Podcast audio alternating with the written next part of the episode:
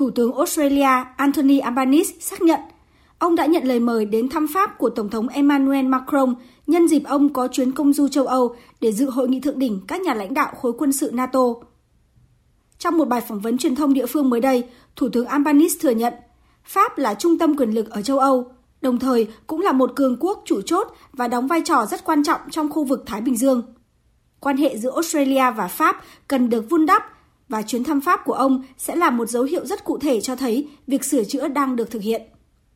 Cũng trong tuyên bố của Thủ tướng Albanese, ông cho biết Australia và Pháp đã có những cuộc thảo luận mang tính xây dựng và hai bên đã hoàn tất các thỏa thuận về hợp đồng tàu ngầm.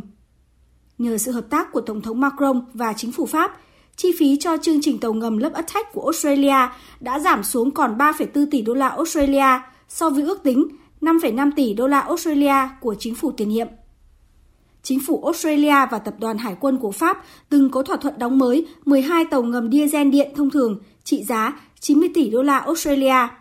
Nhưng Australia đã hủy hợp đồng này vào tháng 9 năm ngoái để chuyển sang hợp tác với Mỹ và Anh cho thỏa thuận đóng mới 8 tàu ngầm sử dụng năng lượng hạt nhân.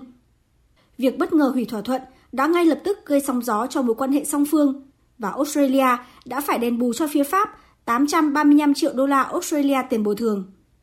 Bên cạnh đó, nếu tính toàn bộ chi phí cho các hạng mục đã triển khai, thì đến nay Australia đã chi tổng cộng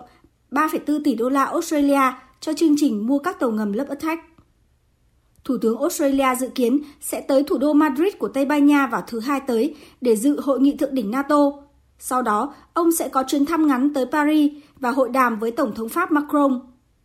Nhân chuyến công du châu Âu, ông Albanese đã nhận được lời mời thăm Ukraine của Tổng thống Volodymyr Zelensky nhưng ông vẫn chưa xác nhận có thăm Ukraine hay không.